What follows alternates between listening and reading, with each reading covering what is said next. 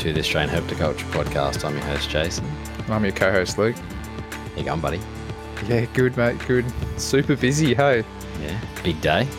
Oh, for many more reasons than just one as well. But yeah, Big few days, actually, for you. yeah, it's been massive, dude. I just spent the weekend or my weekend essentially moving my reef tank, which was like a bit of a two-day affair, and then that kind of led into prepping one of the reptile rooms for for Loki to get moved into there, which I'm sure we'll hit on a bit more later on and stuff. But um, yeah, it's been massive. Like I'm, my body's broken. I got to go see the chiro tomorrow because I've got like a raging headache at the moment just from a slipped vertebrae that slips all the time. So Yeah, right. need to go and get a crack. Yeah, no, you sent me a picture of your tank all set up. That reef tank came out a treat. Yeah, it's pretty. It's pretty sweet. I've spent so much That money on. pain moving. Yeah, yeah, especially in a lowered Commodore as well. Yeah, I had the wheels scrubbing on the way up just from the amount of water weight in the thing. it was not fun. I'm like, I'm going to get done by a cop for sure right now. but no, Because what you would have had all the tank, you had all the um water in those white um buckets, didn't you? Those handy pails. Was that in the picture yeah, you sent yeah. me? So that those the the handy pails had fish and corals. Um, Yeah. and then I had like a couple of those big flexi tubs that were full of corals, and then I had like 20 liter water drums essentially that were just full of Yeah. water alone. But yeah, like I still I didn't take everything up in one hit. I kind of like did a bit of a pre setup where I actually had a new tank in place, so I didn't have to kind of okay. actually take the old tank out. That's still sitting in the bedroom where it was. Um, Yeah. And I, I popped like 140 liters of fresh water into that, fresh salt water, I should say. Um, and then yeah, just basically did a bit of a hot swap and transferred all the rock and all the fish and all the corals in in one hit, which was an absolute mission. And I managed to get smashed by a bristleworm. I'm not sure if you know what they are. that. Yeah, I was going. That was going to be my next question. I know what they are. I've heard about them. I've never kept obviously aquariums, but I looked into keeping them, and I read a lot about bristleworms. Yeah.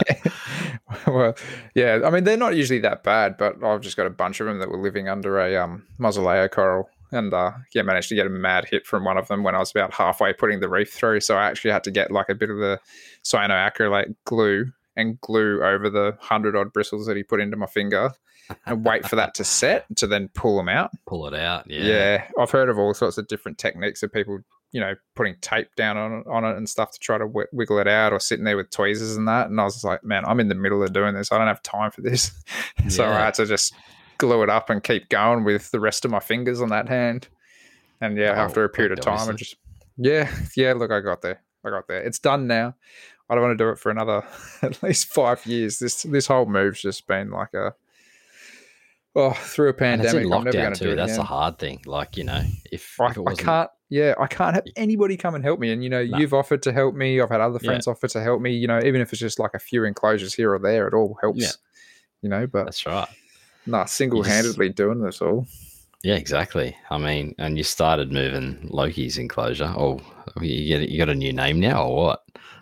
No, no, no, no. The name's still Loki. So, yeah, discovered something pretty interesting while I was um tearing it down today, which I sent through to the chat and and uh, I quickly just popped like a two-minute YouTube video of it up. But yeah, I was digging out the nest box. She, had, she. this is this is the weirdest thing. Well, I thought it was a he, but anyway, I was digging out the nest box where there's like this heated um, tile underneath, like a whole bunch of substrate. And as I was getting all the old substrate out, because I'm like, oh, I'm going to give it all a new fresh substrate, you know, just kind of make it nice and new. Discovered a clutch of eight eggs, which were uh, look like they've been sitting there for a few weeks at least. But yeah, it turns out Loki's a girl. Yeah, there you go. I mean, they are they parthenogenesis as well. Monitors, they are, aren't they? Some are. Or there's, Some there's are. reports of it. Yeah, Yeah, the the chlorostigma or, or you know indicus, whichever way you want to look at it, they're pretty well renowned for for having a bit in the, as well. I think the um one of the guys from the monitor keeping podcast under the MPR banner as well. He's actually got a couple of clutches in the incubator from parthenogenesis. yeah, right. So- oh, there you go. Yeah, yeah, pretty crazy to think. So I think down the line, you know, if she decides that she wants to give me another clutch, then I might just incubate it for the fun and see how it goes. see what happens. And I won't mistake her being fat for just an overweight male again. I felt oh, so bad too because I like now I do, but looking back on it, I was like, oh man, he's getting so fat. Like I just I need to back off this food. Did you, just put, did you put her on a diet? You did, didn't you? That's right. yeah, I just went Yeah. bugger this. Like you're gonna get obese. You know, this is just ridiculous Yeah. because you look like she'd eaten a Coke can. And um yeah, stopped and then like you know, probably didn't pay as much attention to the animal as I needed to during like moving all the other critters and stuff like that. And I was just feeding little bits here and there. But yeah, then all of a sudden she was looking pretty trim. I'm like, oh yeah, you're looking good again. So Didn't realize she'd laid a clutch. oh, I'm such a dickhead. But you know, Oh, that's gold. what do you do? Oh well, at least you know for the future though. Keep that hide box a bit more moist, and you never know. Yeah. Yeah, well, that's it. You know, I just need to make it a little bit more accessible too, because usually, like, I've got this mad big bit of gum branch that sits on top of it, and it kind of just, you know, because I didn't never really bothered going into the hide box at all. I just kind of Yeah. left it as the her little private retreat, so to speak. You know, as a, her one safe spot really in the enclosure. Um, But yeah, I'll need to be able to get a bit more access to it now, just in case she does all of a sudden look skinny again. I might need to go digging, but I can't believe that. Hey, I really can't. Yeah. Like when I found him, I'm like, you've got to be kidding me. There's all the obvious signs. Well, I thought they were obvious signs of her being a male. Yeah. Like, and now, you know, I know Scott's going to give me a bit of grief and stuff, saying, you know, hemipenal bulges don't mean shit, basically, which clearly it doesn't. Yeah, exactly. Um, but yeah, I remember I I had Mitch down here. This is going back maybe a year or two ago, and we like had her up and we are like looking underneath the tail base, and there was honestly like two massive lumps, and I was like, okay, well that's, you know, if it was a bearded dragon, you'd be like male, that's it. You know, Yeah, you- You'd exactly. be guaranteed that. And I was like, well, I've never seen such big hemipenal bulges on any monitor, so I was just like, that's got to be a boy, surely. Yeah, But turns out it wasn't. no. she's actually in a box just behind me at the moment. I don't know if she's Yeah. she's not hissing too bad, but I haven't completed the the move with her yet. That was quite a bit of work. So Yeah, it looked like it was from the picture you sent. yeah, yeah, like it was. I had to strip down the the enclosure. Like every piece came down. Yeah, you'd have to pull the whole thing apart. Mm-hmm. Yeah, it was honestly like I started at about eight o'clock this morning, and I, I probably finished about four o'clock this afternoon to the point where I could, um, and then I had to come back down because I needed to reload the car. So tomorrow I'm going to be taking up the the actual aquarium, um, the glass doors, uh, like the tiles and stuff like that, um, just because I had them outside, washing them off all, all the old dirt and stuff like that. So Mm. yeah, pretty exciting though. It's the like the the bones are there. It should be a pretty quick job tomorrow. So hopefully, it only takes me a couple of hours to kind of whack it, whack it back together, Work it and together. get her in there. So then she's nice and out of this box because I feel pretty pretty crappy having her in here. But this room's reasonably warm, so Yeah, she'll be right overnight. and you've got the week off too, don't you? Yeah, yeah. I Yeah. had to take I had to take another week off. Like I took a week off a few weeks back, but it's just so much stuff. Yeah, especially with all the tanks and everything. Yeah, well, it's you know, it's all that. You know, there's time building furniture and all the other stuff that That's we've right. got going on. Like it's, All the flat packs. ugh, I've never seen so much cardboard in my life. And you know, yeah, like, they're handy, but there's a lot of wastage that comes with those flat packs. yeah, it's a little bit disappointing in that sense, Yeah. really, because you're going, well, you know, they're packed well for a reason. Um, you know, obviously to protect the product, but at the same time, you're going, this is all just going back into landfill. But you know, hopefully, at least a lot of that um, paper and stuff or the, cardboard will get recycled and turned back Yeah. into cardboard or however they do it. Yeah. But yeah, no, it's um, it's exciting. I reckon at the end of this week, like, I'm pretty much in. So Are you gonna you be in there every night, or yeah, I want to be. My my wife hasn't started packing her clothes yet, believe it or not. So it looks like it might just be you in there, mate? that's what I keep telling her, and I'm like, I, I reckon give it a week of me just being up there by myself, and she'll come. She'll come up, Yep. or she might not. and I might just have my own place. You know, so we'll see how that goes. All the reptiles and you, mate. It'll be great. Yeah, yeah. There's a lot going on there, that's for sure. Yeah. But no, it's good Uh, fun. Room Yeah. up a treat though. In those in your video, you got. Which one? oh, I've been watching a bunch. Yeah. You Oh, did I the video weird. of um your uh, mice as well. Oh yeah, the Spinifex hopping mice. Yeah, They're so cool. Are they Mitch- cool. Mitchell's hopping mouse or are they different? The Mitchell's ones. Are they the same? I'm not 100% on that, to be quite frank. Um, they, they could be the same. I reckon there's a whole bunch of them that are like Yeah. different, though, like in that sort of same small rodent type. So I wouldn't be surprised if there's a few different type of hopping mice or something out there. Yeah. Mitch will probably give us a message later and correct us on Yeah. it anyway. But um, as far as I know, they're, they're the Spinifex hopping mouse. But Yeah. cool little animals, hey. Bloody Yeah. destructive. They like tore the shit out of that that thing so quickly. Like all those nice grass tussocks and stuff that were there, gone. Just Gone. ate them, destroyed them, turned them into bedding. Just ruthless, which is good because it means that it makes me go out back out in the bush and find something else new to put in there for them, and they can destroy it and do whatever Yeah. they need to do. But yeah, I managed to see one of them eating a cricket the other day. yeah, right. So that was pretty cool. But no, they're um The cool, cool little critters, critters. Yeah, dig a heap. Like, I mean, obviously they do from the country that they come from. You know, like Yeah.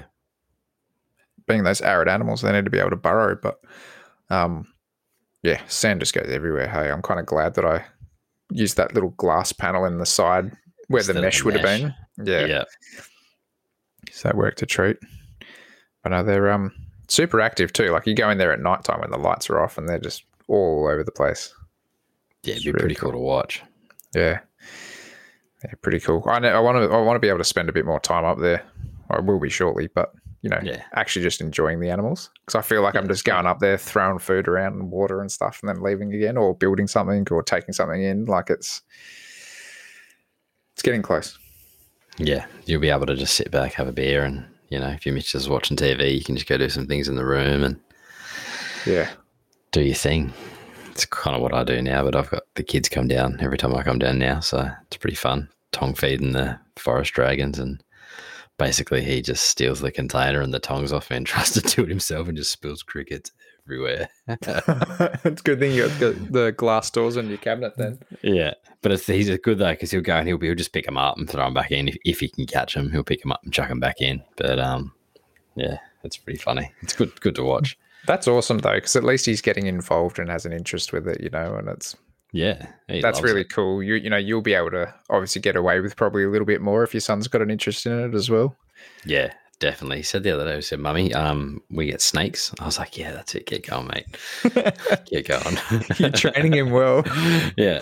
I didn't even tell him to say it, so it was good. It was like perfectly timed. I was like, Oh yeah, excellent. We're locked in here. Here we go. So Yeah, pretty green ones. Yeah, well, that's what I said. I said, "Oh, I'll get some green tree buttons for sure, but I'm just got to try and track some down. It's a hard bit." So, They're one of those things that when they come up, they just go so quickly as well. oh, the roughies have been doing the same. I noticed. Mm. There's Yeah, been a few ad, ads pop up, and they seem to go pretty quick as well. yeah. It's funny how things do that, you know, and I think they're always going to be those kind of species as well that are probably just a little bit less common, a Yeah. little bit more sought after. You know, they stay small, so it's not like it's a big snake, so that always kind of makes things a bit more attractive. And people still struggle to get clutches out pretty regularly. Hmm. I've noticed too. So, Yeah. anything happened with yours, or The female No, just nothing. shed within the last couple of days, actually, again. So I'm not holding high hopes. You know, if it happens, Yeah. it happens. You know, if it doesn't, it doesn't. Exactly. Like I just moved house with them too. So Yeah, it may have just thrown her for a six and, you know, who knows what's actually going to happen. It's always next year. That's right. And if not next year, the year after. Yeah, like uh, look, I, I take it as a as a stepping stone. I got to see a whole bunch of mating this year, so that's always a win. So, you know, if they settle down over summer in there and and kind of relax and and get you know Yeah. into a new environment, and you know, I need to spruce up their cage though. If they're not going to give me eggs, I want to want to give it a bit of an overhaul, which um which will be nice. I want to go get a whole bunch of new branches and and plants and stuff like that for it, which will be good. But um, no, look, uh, the only action that I've seen recently is I have seen, I have seen some gilleni mating. Yeah. Um, two different pairs doing that actually as well, and I did catch Boyds, the boys. Yeah, and that female actually, I saw her today, and she was like spread legged across a branch, and it looked like there was just like egg bulges either side of her guts on the branch that she was lying on. I was like, okay, yeah. might get lucky and get a couple of baby boys out this year as well, which would be pretty neat. That'd be pretty cool. Yeah. Yeah, I wouldn't be complaining, that's for sure. Like it's I don't think I've bred a dragon at home. I don't think I've Yeah, bred a dragon at home. I've bred them at work. I mean, but Yeah. that's like, you know, you just put them in the same box and they do what they need to do. But Yeah. you know, oh, I lie. I did breed frill neck dragons, but the closest I actually got to hatching one out is I had one pip and then die. so Oh, I didn't, okay. didn't actually, and I only had a few eggs in that. So, Yeah. and the rest didn't go, or they didn't pip. So, Yeah, my son's obsessed with frill neck, frill neck lizards. Hey, eh? he's obsessed with them because he thinks because in Jurassic Park they got the Dilophosaurus, yep. Which has the frill neck. I don't actually know if it actually had a frill neck, but it has one. So every time he sees that, like I've got a couple of the books on there on the binders down the bottom, have them on the side. He goes, "Oh, Dilophosaurus lizard." So he's obsessed with them. So he makes me pull up videos on YouTube of them frilling out and stuff like that. Oh, that'll be wicked when you guys can finally come around and, you know, we get a barbecue or something going once Yeah. all this lockdown garbage is going, we can show him all the lizards and stuff like He'll that. love and, it. Yeah, showing Billy, the Yeah. most unenergetic frill neck that's ever out there. But all he does is sit on a log all day. Yeah, they're pretty good at that. They look Yeah. good, but the barely- ones tend not to frill much. He only does it if I tick him off. Yeah. Yeah, right. If somebody's news is in the room and I touch him, he'll frill for sure. Oh, yeah, that'd be awesome. Um, sometimes he Yeah, does it with that. a temp gun as well. But not Oh, actually, the dot. oh, the yellow, I think it's just like the actual yellow thing itself. yep. Um, actually, speaking of frill necks, I got a package today. I just saw that. You're nice. You got your books from Gunther Schmida. I did. That's how you pronounce them, I think, isn't it? Yeah. I think so. you got you, you got all three, didn't you? Yeah, I got got the the new monitor one, the snake one, and the the Australian dragons one as well. Yeah. So I thought, well, I was going to do it, then I may as well do it. And that, man, they took a while. Yeah, I think they come from America. Okay, well, that'll explain that then. Yeah, because I think they're print to buy. Like when you buy it, they print. So Yeah, they just smell like Smell fresh ink. but- Yeah, it does smell kind of good. But, But you yeah, see no. on the back, it's got all the other, all these other books on the back. Oh, he's got a turtle one. Now you've got a shopping list. Oh, and he's got have the heaps of he's got heaps of fish ones. books too. Yeah. I am a bit of a fish nerd as well. I'm actually starting to get back into fish a fair bit. It's a bit dangerous. bit Yeah. dangerous. Yeah, I never really got into fish. I never really had the space for fish tanks. So obviously, I don't have the had- space for fish tanks either, but somehow they just creep in. It doesn't help working in a fish shop. Yeah. If I wasn't looking at fish all day, then I'd be fine, I reckon. But anyway, Makes you want them get a little bit more every time you see them. Are you into fresh water? Oh, you're into both, aren't you? Fresh and salt I'm into both. Yeah, I've Yeah. just set up uh, six fish tanks in one of the herp rooms, What'd you do with the tanks? just little ones. Um, Yeah. What what tanks? Pardon me. Did you have tanks on the racks? Or you would have just put them higher up, wouldn't you? Yeah, I just put them higher up. Most of them were empty anyway. I just had a couple that had um, some leaf tails in it, so I've just chucked them up higher. Yeah. Um, but yeah, they're only like little nano freshwater tanks. I think I think it's like a guilty pleasure for me because we can't have, you know, like exotic reptiles. Not that I really want them, but you know, because we can't kind of branch out into Yeah. different things. Being able to go, oh, I can have this fish from the Amazon. That's really cool. You know, like that's that's my like little guilty pleasure apart from reptiles, I suppose. Yeah. Uh, yeah. Uh, I still love the Aussie native fish, but I think it's just one of those things when you when you're able to kind of get something a bit different, it's a bit exciting. Are the Aussie native fish hard to find or are they pretty easy to get in the hobby? Um, they're not too bad. Um, I mean, we get a pretty good supply Yeah. through work. Um, we've got like a whole wall just dedicated to Australian native fish, and we can get like a whole bunch of grunters, and we get barras in quite often. Yeah. Um, we got a couple of big Saratogas in at the moment. Um, like I, I grew up a Tandan cat, uh, Tandanus catfish in Loki's enclosure uh, till it was probably about twenty centimeters, and then I took it into the work and put into work and put it in the turtle tank that we've got upstairs, and it's now probably about forty-five centimeters or so. Like it's a pretty big Yeah, right. Um, but no, we get like heaps of stuff, even the small stuff. Like we get all like little Empire gudgeons and Galaxia and oh, spotted blue eyes, Pacific blue eyes, all different types of rainbow fish. Yeah. I like rainbows. I do. I do have a bit of a guilty pleasure for rainbows. That's why I've always got rainbows in with Loki. They're such an Yeah. awesome fish, and they're so quick, and like they're just smash food so quick. That's that's awesome to watch. But um, Yeah, that's um that's one of the the good things about having those like the water monitors and stuff like that is you can kind of have the fish in there as well. So it's kind of like two separate setups in one. yeah, yeah, it's pretty cool. But it also makes it a little bit nerve wracking at times because I've like Loki's eaten some good fish. um, yes, the little she devil. I'll have to get used to that. That still weirds me out. It's going to take a while to sink in. But no, she um, I caught her when she was younger. I had this bass that I bought from work, and it, I was growing it up for ages, and it was such a beautiful little little fish.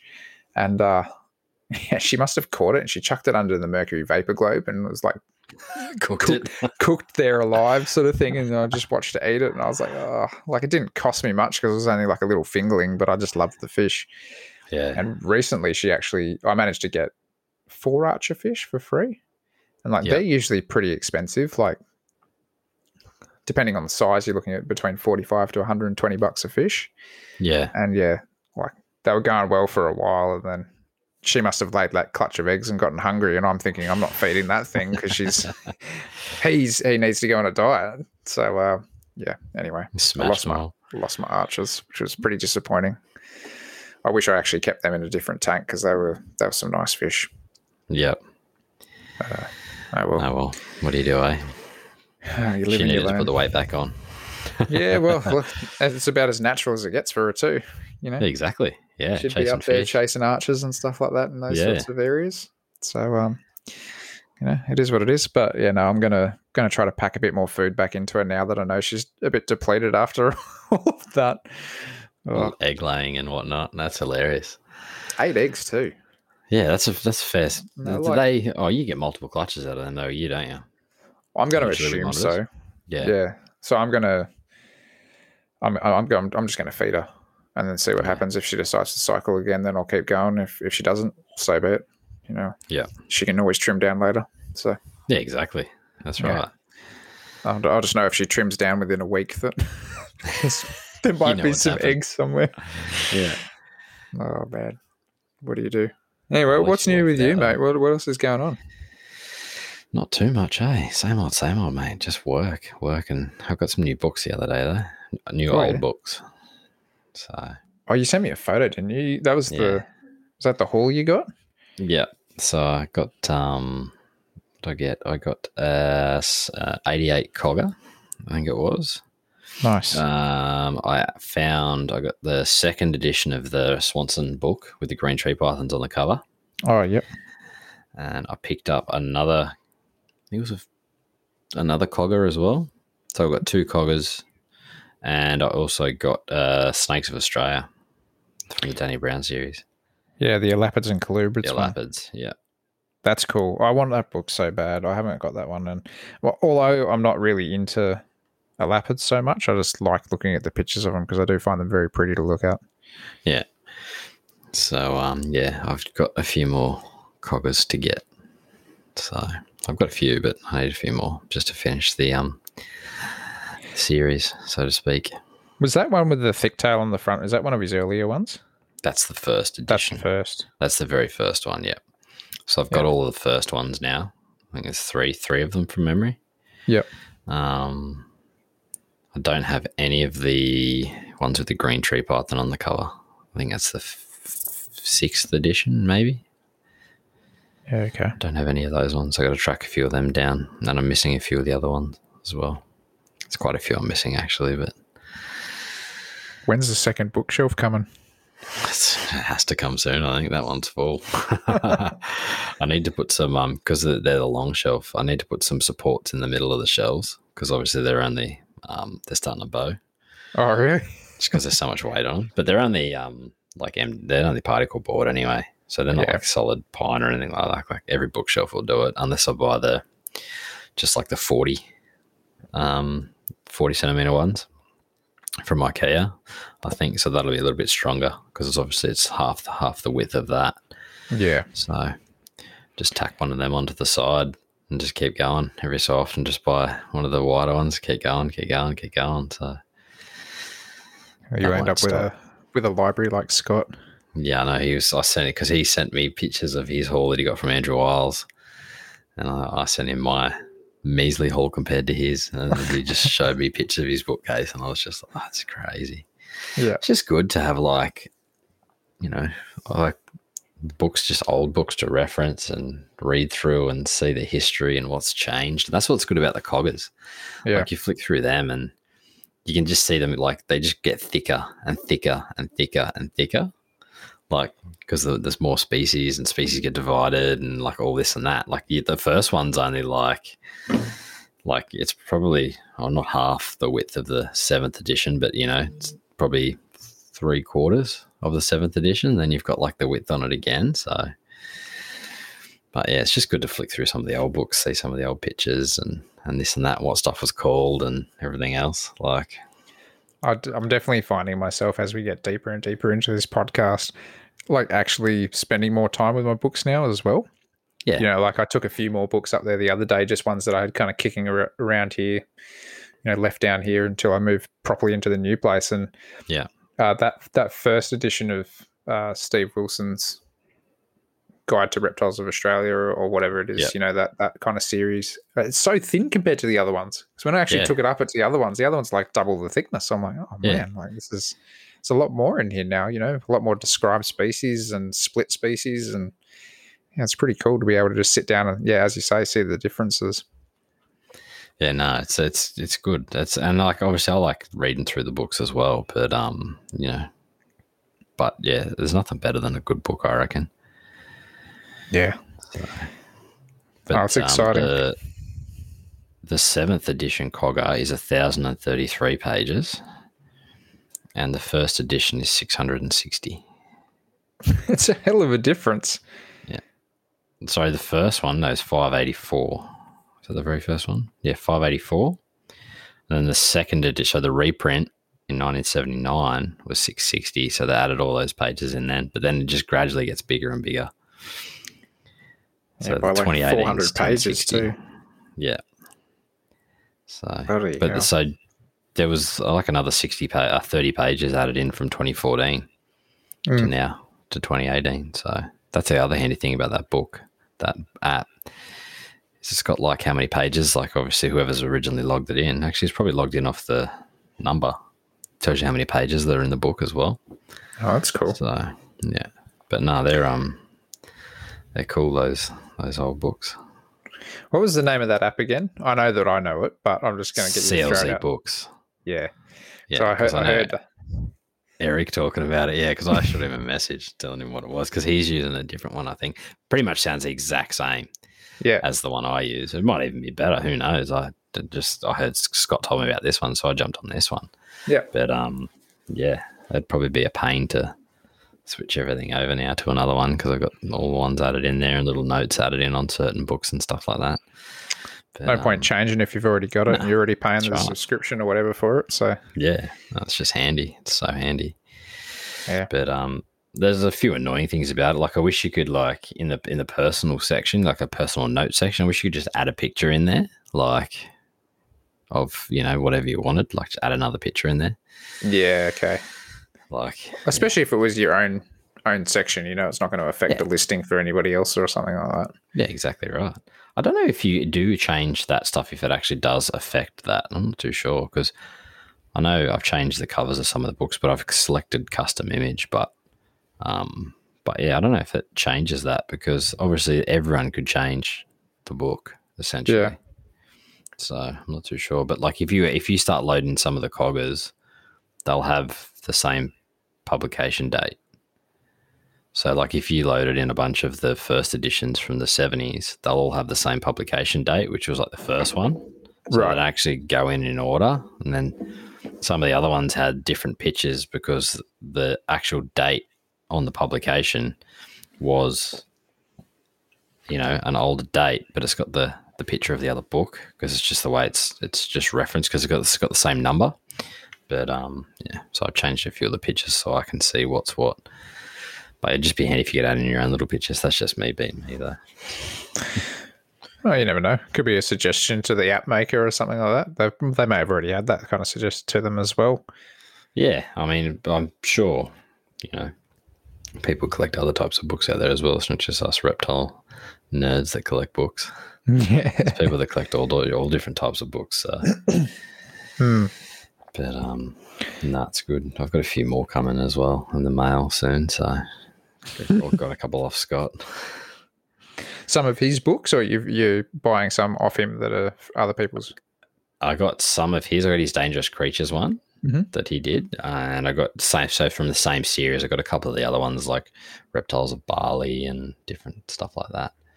Um, just all reptile related still, but um, but I, one thing I did get today that I haven't flicked through yet is the um, red bellied courier from the Australian Herpetological Society. Oh It yeah. came in the mail today. A Bit annoyed though. The postie just shoved it in the mailbox. So Uh, is it a bit as I I was like, "Oh, you bugger!" Not as, to be honest, not as bad as I thought it was. Like the bottom's a little bit scuffed, but that's about it. But Okay. yeah, I was kind of like expecting it to be creased or something. But there's no creases on it. But nah, so I'm yet to flick through that one and have a read. But um, I was pretty keen for that one. Some awesome images in it. Just had a quick flick through before dinner and probably Yeah. give it a start giving it a read tomorrow. So That's one thing I did notice about Gunther's books or Gunter's books. Like obviously he's a really good photographer, so yeah, most of the images through there are just like mind blowing. Yeah. yeah, and he, he includes a lot of habitat images as well, Yeah. Yeah. which is good. Well, especially for for guys like us that really want to do natural style enclosures and stuff like that, it just kind of helps us that little bit further to replicate it, right? Yeah, definitely. And like if you're looking for a certain, you know, species of monitor or whatever, you can actually see the habitat that it's from. So you can kind of base, you know, if you're building a background around that. So yeah. I've decided I'm pretty hopeless at building backgrounds. So Well, you've only made one, so you know Yeah. you've got to give it another red hot shot, I reckon. But um, given the tile pointing a crack over one of the Exoterra backgrounds and see how that turns out for some frog tanks. So why not? I mean, yeah, it's, it's the easy- shape's nice. I like the shape, Yeah, but I just don't like the finish on it. that's a really shithouse finish. Yeah, I mean, I get why it's a mass-produced piece of foam, but um, but yeah, so I'm Yeah, custom paint and bit of tile pointing. It's I've only done two coats. I've got a few more coats to go, but it's actually just it's looking pretty good. So yeah, Yeah, it's got a nice shape to them. yeah, oh, and everything in it. So Hundred percent. It's just that foam texture as well. Like you can see all the foam. balls through it. Yeah, yeah. So I think like you know doing that tile pointing over the top of it, at least it'll make it a little bit more durable long term, and it'll also just give it that bit more of a natural texture as well. Yeah. Like I've done two coats, but you can still like because it's obviously it's a softer foam, so it's still a little bit like spongy compared to the the green foam, like the North Yeah. boards and stuff like that. But um, no, it should turn out pretty good. So I've got to Yeah, get into a couple of um exoterras with those just so they'll look the same. Because I've got a bought a second hand piece of Universal Rock, like it's it's like six foot long. I was Yep. just going to cut that up and basically have all the frog enclosures looking the same, like with one piece. So it looked like it continued through. Yep. But it's um, it's it's it'd be too thick in some areas, like the top. Like the top won't actually seal to the back, so you'll Yeah, actually have a gap at the top. I'd have to fill it with expander foam, and it's you know like for the for the red eyes, it'd be all right because they're a little bit of a smaller frog. So you like you're losing surface area, but Mm. um, like yeah. But I just thought I'd rather use that in maybe a bigger enclosure somewhere that's a little bit bigger for something else. Um, Yeah, well, I mean, you, you still want to build a few more enclosures and get a few more critters in there. So, you know, Yeah, exactly. having something bigger like that, you know, it might end up suiting something, you know, like if you end up doing roughies or something like that, like that'd be a pretty Yeah. cool background or something from them. And realistically, I think even that universal rock you could probably paint over, you know, if you wanted Yeah, to just change color or something like that, you know, so yeah, for sure. probably get away with doing something like that. Yeah, no, definitely you could. But um, I do like the Universal rocks. It's just they're so hard to find and they're so expensive. Yeah, yeah. I mean, I, I was putting uh, Loki's. Eventually, I want to get around to getting all of Loki's enclosure covered in Universal Rock, but as you say, it is super expensive. And I mean, I can order it into work, but even even for the discount that I get, it still costs me a pretty good arm and a leg. Yeah, Um, but the one thing I do like about it is, you know, I just took it out because I, I screwed it into place. I didn't even bother Yep. silicking it or anything. I just used button screws and just screwed it straight to the back wall. yeah, And like taking it out today was a breeze and put it straight back in and it was a breeze. You know, there's no sort of problem with it whatsoever. no, Realistically, if it was got if it got real filthy, you could take a piece out, just unscrew it and go and hose it or whatever. Go gurney it. Yeah, is that the um latex one that you've got in Yeah. Yeah, yeah. No, that's that's what this one is as well.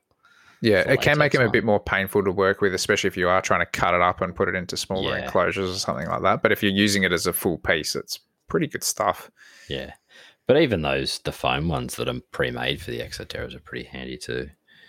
So Well, they fit better than the Exoterra backgrounds do in the Exoterras. yeah, exactly.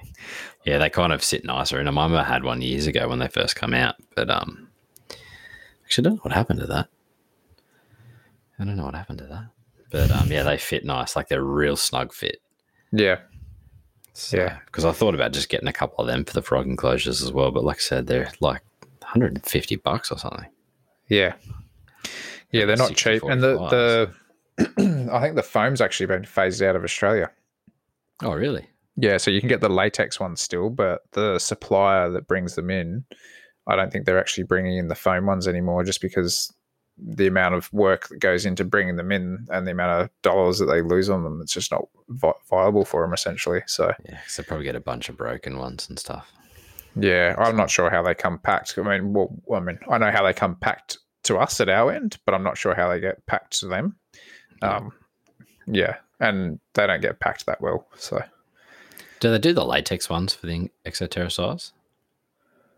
I don't think so. I could be wrong, but I think they only make those like foam ones that are tight. Because with Yeah. the the foam version is like when we say foam, like it is super tough foam. Like it's Yeah. not it's not easily broken. No, it's not Um, like the Exoterra foam backgrounds. Nothing like that. You, you- like if you've ever used that kind of like yeah that bastion board or the Knauf board or or Knauf or however you say it. Um, it's almost like that that toughness, probably even a little bit tougher to be honest. Once it's got that coating on the top of it, um, but no, it's it's super good stuff. Like I love those ones that went into the Exoterras because I bought three or four of them when I was Yeah. kind of just buying backgrounds for them. And I, I would have thought that I had to silic them into place and stuff, but I ended up just putting them straight in there. And I was like, oh, these things are so tight. I don't need to actually do anything to them. I could, yeah. Yeah, they were perfect. I've still got one in that frog tank that I've got at home, but um, yeah, that might be getting a bit redone in the future. I've, I've had uh, Biota Studios reach out and want to build me an enclosure. So hopefully, once lockdown's over, that'll that'll happen, nice. Oh, come on, good. Which is pretty exciting. And then I think you were you were reasonably keen on that that tank anyway, as it was. So we might end up Yeah. being able to do a trade if you don't want to, or if you want to. It's up to you. Yeah, I'll be down. Doesn't bother me. I mean, it's already planted and everything. All you need to do is add your own frogs. I'll probably just have to give it a bit of a clean out first, but Yeah. I'll leave the plants in there for you. No, I might even try and source some of those Exoterra backgrounds. I think I'll see how this one's not Exoterra, the um, Universal Rock ones. I think I still like them. It's a good shape. You know, they're, they're a little bit more natural than those um those Exoterra ones. I think those Exoterra ones, especially if you do the pointing on them, that'll turn out pretty good because Yeah. you'll be able to color it how you want to and stuff as Yeah, well, which will be good. Um, but in saying that, at least those those ones, the the Universal Rock ones, are kind of like a nice sandstone color, and you know, got those proper ledges and stuff on them as well, which the animals can actually use. Yeah, so I'll probably still try and source a few. I think I'll, see how this one turns out. No, my luck, I'll probably want to change it. So Are you painting the sides of it as well with the tile pointing? no, I was going to, but I won't because I don't want to scratch the crap out of the glass when I put it in. Yeah, I know there's a little bit of a gap on the foam, but I don't want it to be, to be too tight. So I thought I'll just leave it. The sides aren't too bad. The fit's more the top and the bottom that don't fit that great on those foam Yeah. pieces. So Yeah. I just did the top and the bottom with tile pointing, but not the side. I just left that bare foam. Yeah. No, good call. I mean, worst case, you could always just run a thin silicon bead down it or something like that just to kind of Yeah, hold it into place. Yeah. Wouldn't really yeah, I need wouldn't much. go overkill with the silicon because, yeah, you know, you just try, try to pull those out and you just snap them into pieces. Oh, yeah. Yeah, especially after you've already done the work with the tile pointing as well. You probably Yeah, want it to be removable. Yeah, so I might, yeah, I'll probably go down that track and source some of those um, Universal Rock background ones before they're all gone. I think. So it's a shame you can't buy the rolls of it anymore. You know, the big rolls you should be able to buy. You still can, but they're probably they're hard to find. I remember years ago you used to be able to just buy the big basalt roll and Yeah. all the other rolls and stuff like that. Yeah, you can still get them. Yeah, They're on the website of the supplier, but yeah, it's um, expensive stuff. So I, was only looking at that with my boss the other day because we were just what are we doing? We were ordering a new range of LED lights um, for aquariums, and it was from Yeah. that same supplier that brings in Universal Rock. And then we were looking at the Universal Rock there too because I was thinking about doing a bit of Universal Rock for the the hopping mice Yep. just to kind of fill that in. And I was just like, oh, I just can't can't warrant the money right now just to even order it, you know, for my discount as well, which is pretty solid. Um, Yeah. But yeah, no, you can still get the rolls. I really want to get one of those rolls as well, just to finish Loki's enclosure right off. Yeah, because you could choose the whole roll across the whole thing. Yeah, well, I mean, I need to do the In sides of the enclosure. I need to do like the top of the hide box, the top of the ledge, and stuff like that. So I just wrap it around everything and just tack it with button screws. Yeah. you know, and paint the screws so then they don't don't really seem too obvious. But that's the plan. One day, one day Yeah. One day. One day. when I win the lotto. Plans. Lots of plans. That's a problem. That's that that is the problem. I've got more plans than sense, so Yeah. No. Same here. I get distracted. I'm like off on this tangent, and then all of a sudden I'm off on the next tangent, and before you know it, Yeah. It's one of those things. But I had um I actually got my uh flash diffuser the other day too. oh really? Yeah, so I'm uh keen You're to ready?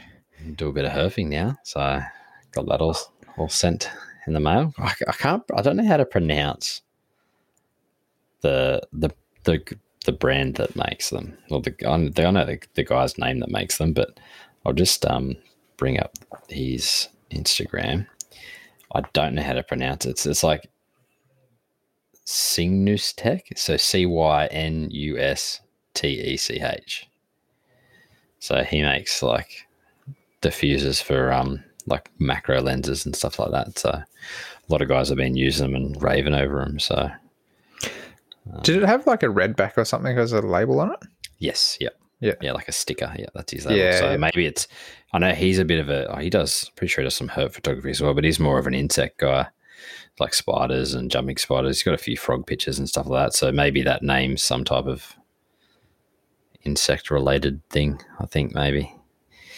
But um no, go go give him a follow. He's got some awesome, awesome macro pictures of jumping spiders and stuff like that. So um Just a shame that we won't be allowed to cross that Queensland border this time. You know, this I know. century probably at this rate. I know.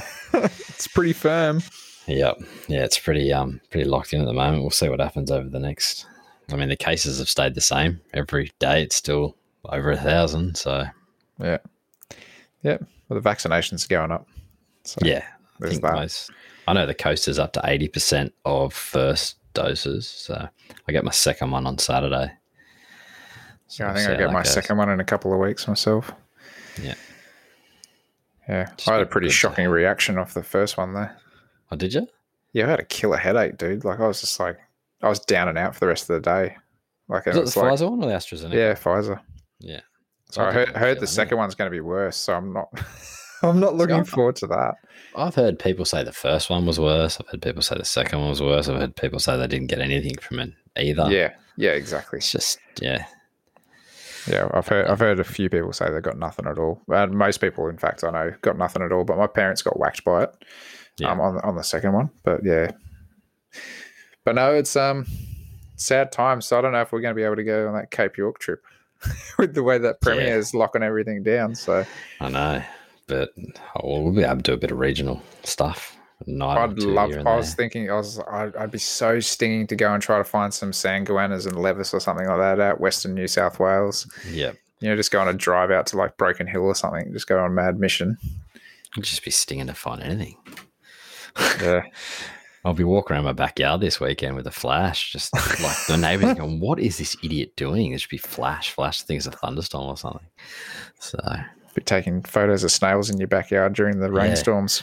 yeah, that's probably exactly what I'll be doing. There's nothing in my yeah. Except I found an Asian house gecko the other day on the wall, but um, Yeah. it's, Are they coming up your way? no, it's the first one I've seen. To be honest. Yeah, we get a fair whack of them down here. Hey, Yeah, no, that's the first one I've, I've ever seen. Like I knew, I've heard of people it's just like finding them around here, but that's the first one I've seen. But um, I got a heap of broadtails. I got a couple living under the house, so right in the wall cavity where the um front deck meets the wall. So I see him every time I'm under the house running cable or whatever. So Um, But I'm hoping those frogs start up down the road pretty soon. I thought they might have on the weekend with that bit of warmer weather and the rain we had last night, but I didn't hear them last night. So Dude, my uh, my little Philocroa at home, he's going bonkers at the moment. My wife's like, "Are you serious? This thing just keeps going." I'm like, "I've never heard him croak so much in my life. Like, he's just, I don't know if he's having a good year or what, but yeah, he's um, yeah, right. How old are going- Oh, maybe three, something like they? that. I'd take a guess what what he is, but it's hard to say really. Yeah. I, I didn't raise them from tadpoles myself, so I don't know. Yeah. Um, but you know, you're right. Like that that weekend, that was a cracker of a weekend. Hey, it was like, Got to like 29 up here. yeah, So, yeah. I was I was moving the reef tank, going. I could be doing something right better right now. I could be having a couple of beers, relaxing, and then go out for a night walk.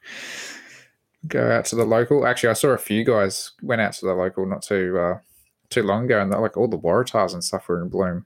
Like yeah. it's the biggest bloom they've had in a while. So that's that's pretty cool to see that. yeah. I saw one fella. He got a he got a stack of good photos of some um, uh, black cockatoos. So that was that was really cool seeing them eating all those the casuarina nuts or whatever they are, Yeah. smashing I love those black cockatoos. They're on there. They're probably my favorite cockatoo. Yeah, that's on the one day list. When I've got like a big Yeah. backyard that I can do an aviary or something like that in, I'd love to get a pair of them. Yeah, they're big buggers. You don't realize how big they are until They're you actually see one. Like, because Yeah. we've, we've had a few other birds and that, but yeah, cockatoos are huge. Yeah, But um, no, I was just I was hoping that those frogs would start croaking down the road, and I was gonna wander down and see what I could find down the little bush down the road, but nothing happened. Get the kids to bed and wander down, but nothing. So wonder actually how far I am from your place. We'll have to um actually have to do like like with the new place, obviously.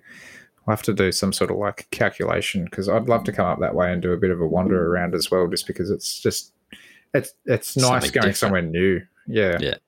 yeah, well, the Watagans are only like half an hour from me as well. Like to you, Mm. to you're in the Watagans, so that's not too far. yeah. I'd be keen for that. But yeah, I'm just keen to get out. I, I am like That legitimately keen to go on a bit of a trip though. Like it doesn't even have to be anything too extravagant, but just to be able to like throw a swag in the back, just pack up a bit of food and a bit of bit of whatever, and just Yeah. go and rough it for a few nights or something. Like it doesn't even have to be hella long, but Yeah, even like two nights, one or two nights. Like just go Friday, Saturday. yeah, So you'd cover a lot of ground on on a Friday. yeah, Cover a lot of good. ground on the Sunday. yeah, yeah. Especially if there's two people driving too, we can go pretty far. Exactly. One of my mates, he him and his mate, he doesn't even drive, but one of his mates just decided that they were going to drive to Bourke from here. Like this is before lockdown and everything, but he's just like, no, he just pegged it pretty much the whole way and got out there and they went to go and try to find uh, there was a sighting of a rare bird or something like that, and they just yeah legged it straight out there to see if they could find it and didn't find that, but they found a whole bunch of cool herps and stuff while they're out there. But That's awesome. yeah, I'd love to do Western New South Wales. I was going to before we went to the NT last time, but just couldn't afford to drive the whole way. Essentially, it was Yep. just um, going to be probably a bit too taxing. Going straight to the NT and then hanging there for a week and driving back. Yeah, that's um yeah, a lot of fuel, a lot of money on fuel for sure. Yeah, So I've got a fuel card anyway, so I don't have to pay for fuel.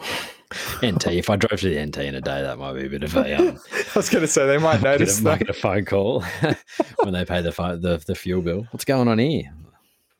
But no, they're pretty good with that. So Well, you've got a big car anyway, don't you? You got a Forby. yeah, yeah, yeah. I only just made it into into my car park, so Yeah. So I have that issue in the city, like, because obviously I do a lot of work in the city. I can't get into anything under 2.1, and 90% of the car parks in the city are like 1.9, 1.8. So mm. I've always got to park in loading zones and stuff. Yeah. But even if you have a HiAce van, like with ladders on, you can't get into those car parks. Like Yeah, well, you're instantly too tall. 2.1. Yeah. yeah, So, you know, I'm kind of limited with what car parks I can park into, but I'm lucky if I pay for parking, the boss pays for it anyway. So, well, that's good. yeah, like 90 bucks a day or something for a parking spot. There was one parking spot in the city for the parking station for the job, it was cheaper to get a parking fine and pay the parking fine than it was to pay for parking for the day. Really? Yeah. And then That's I think they changed it so they can fine you more than once. So what you do is you get the parking ticket and just leave it on your windscreen, and they Mm. come around and they wouldn't fine you again. But I think they've changed it now that if you're there, you know, if say if it's an hour parking, if you're there for the hour, they can fine you. If they come back again an hour later and you're still in the same spot, they can fine you again. Oh, So then it just adds up now. So obviously, you know, it's one way around it. But, uh, some parking fines are ridiculous as well. Like I stupid. got a ridiculous one once for parking too close to a corner. It's two hundred and ninety dollars. Yeah. That was my first day at high tech. I had that. I think I had my back wheel was actually parallel to a double double line. I didn't even Yeah. realize it. Yeah, and I got stung for about three hundred bucks for that. So It's crazy. yeah. Yeah, we had a young apprentice. He didn't realize it was a disabled parking spot. Like he didn't see the sign because it was covered by the tree. He parked in the spot. It was a five hundred dollar fine. yeah, he goes. I didn't even realize it was. Like he goes, that's like my week's wage gone. yeah Maggi noodles this week. Yeah. So, Poor bugger. But yeah, he was spewing. He's like, I didn't even realize it was. Like he felt he was bad, obviously, because he parked there. But yeah, That's crazy. one of those things. Hey, did you um catch that photo that was floating around of that scaleless shingleback? I did. Yeah, I did. Not my Oh. cup of tea. I did have a double look, kind of looked like a ball bag, but you know. That's exactly what I thought too. I was like, "Is this a G up?" And then I saw it moving. I was like, "Yeah." I mean, I'll, I hear hear a lot of things about the scaleless animals having issues and stuff like that, but um, but yeah, I mean, It was a um, yeah, definitely not my cup of tea either. Like, uh, I've never been into scaleless reptiles. I think scales are what kind of makes a reptile personally. Um, but you know, if you're into morphs and stuff like that, then Yeah, there's plenty exactly. of people that might be interested in that sort of stuff. Um, but the one thing that got me though is like out of everything, like a shingleback is so well renowned for scales. yeah, Like that's what makes it a shingle So back. weird. Yeah. I, I remember seeing it, going, "What that? What is it?" Like, and I thought it was fake at first. Yeah. But there was a, it was it was a video, and I was like, oh, I was like, I did, it just looked, yeah, it, it looked like a ball bag, like you said. Yeah, it's a bit ruthless, but uh yeah, I know. That's was what it did look like. What is it? Like I, I, I like a lot of the color morphs on like the blue tongues and stuff like that. Like oh yeah. kind of stuff. But um, There's some awesome paint jobs out there. but yeah, I don't know. But I mean, even like the scaleless adders and stuff like that, like they looked a little bit. They still looked odd, but not as odd as the scaleless shingleback. Yeah. It just looks so so bizarre. Yeah, I'm trying to think of what it almost- actually looks like, but a sea cucumber with legs. that's like my worst nightmare, man. Like out of any animal on this this planet, sea cucumbers get me. I can't stand. Oh, stand 'em. really? Yeah, can't stand them. They are literally a walking turd. It's just.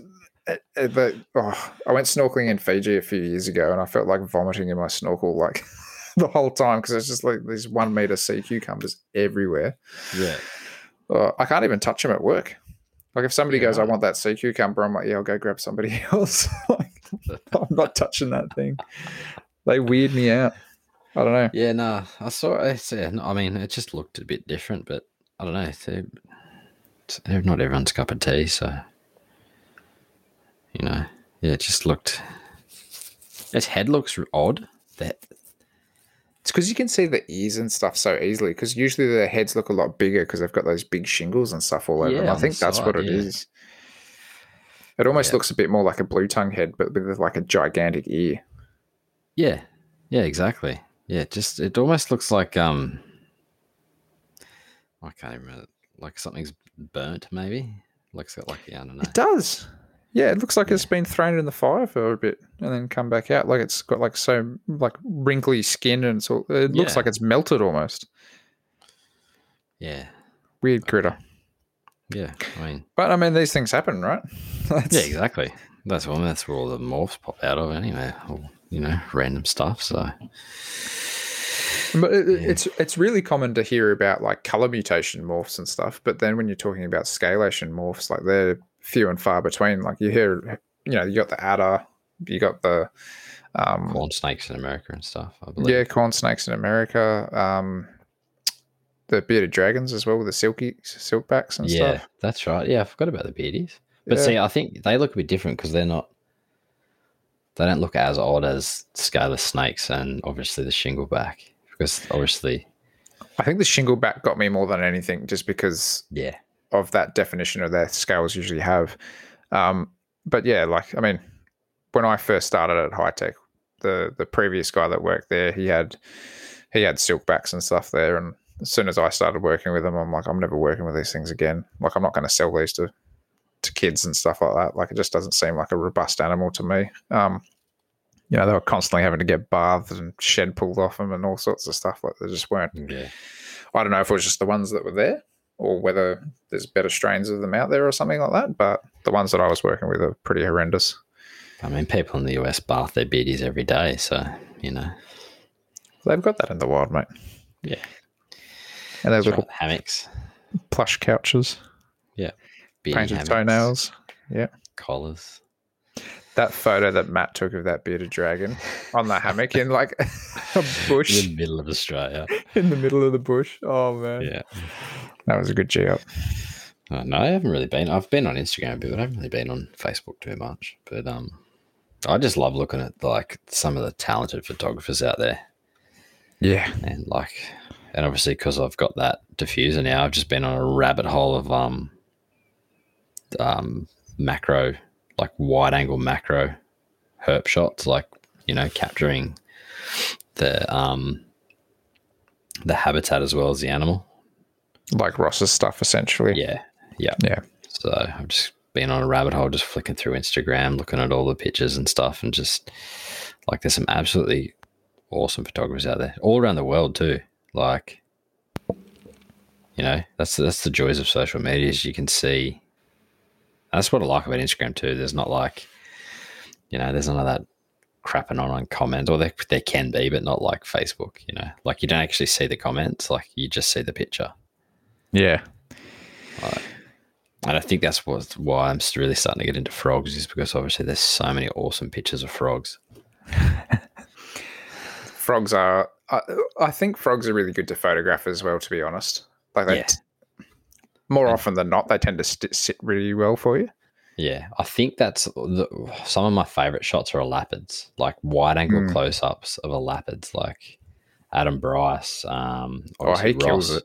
Oh man, like I wouldn't have the balls to get that close. I was like in my in my head the other like the other night. I was I was racking my brain trying to think, you know, how I could make some type of tripod or something that's like handheld that I could get close enough and low enough with a remote control and take pictures Yeah, of because obviously I wouldn't trust myself that close. But um, yeah, that those elapid shots like are awesome.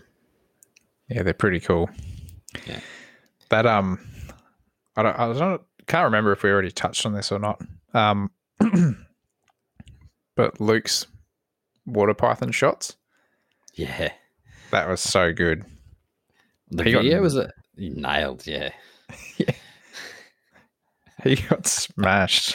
Well, he's got the same diffuser. So that diffuser in that video is the one I got. So I think he actually recommended it to me. It was Luke. So Yeah, um, that video where he's kind of like the water python's just hitting the diffuser a couple of times. yeah, And he's just going, okay, all right, yeah, calm Yeah. down, or whatever he was saying to it. That was so gold.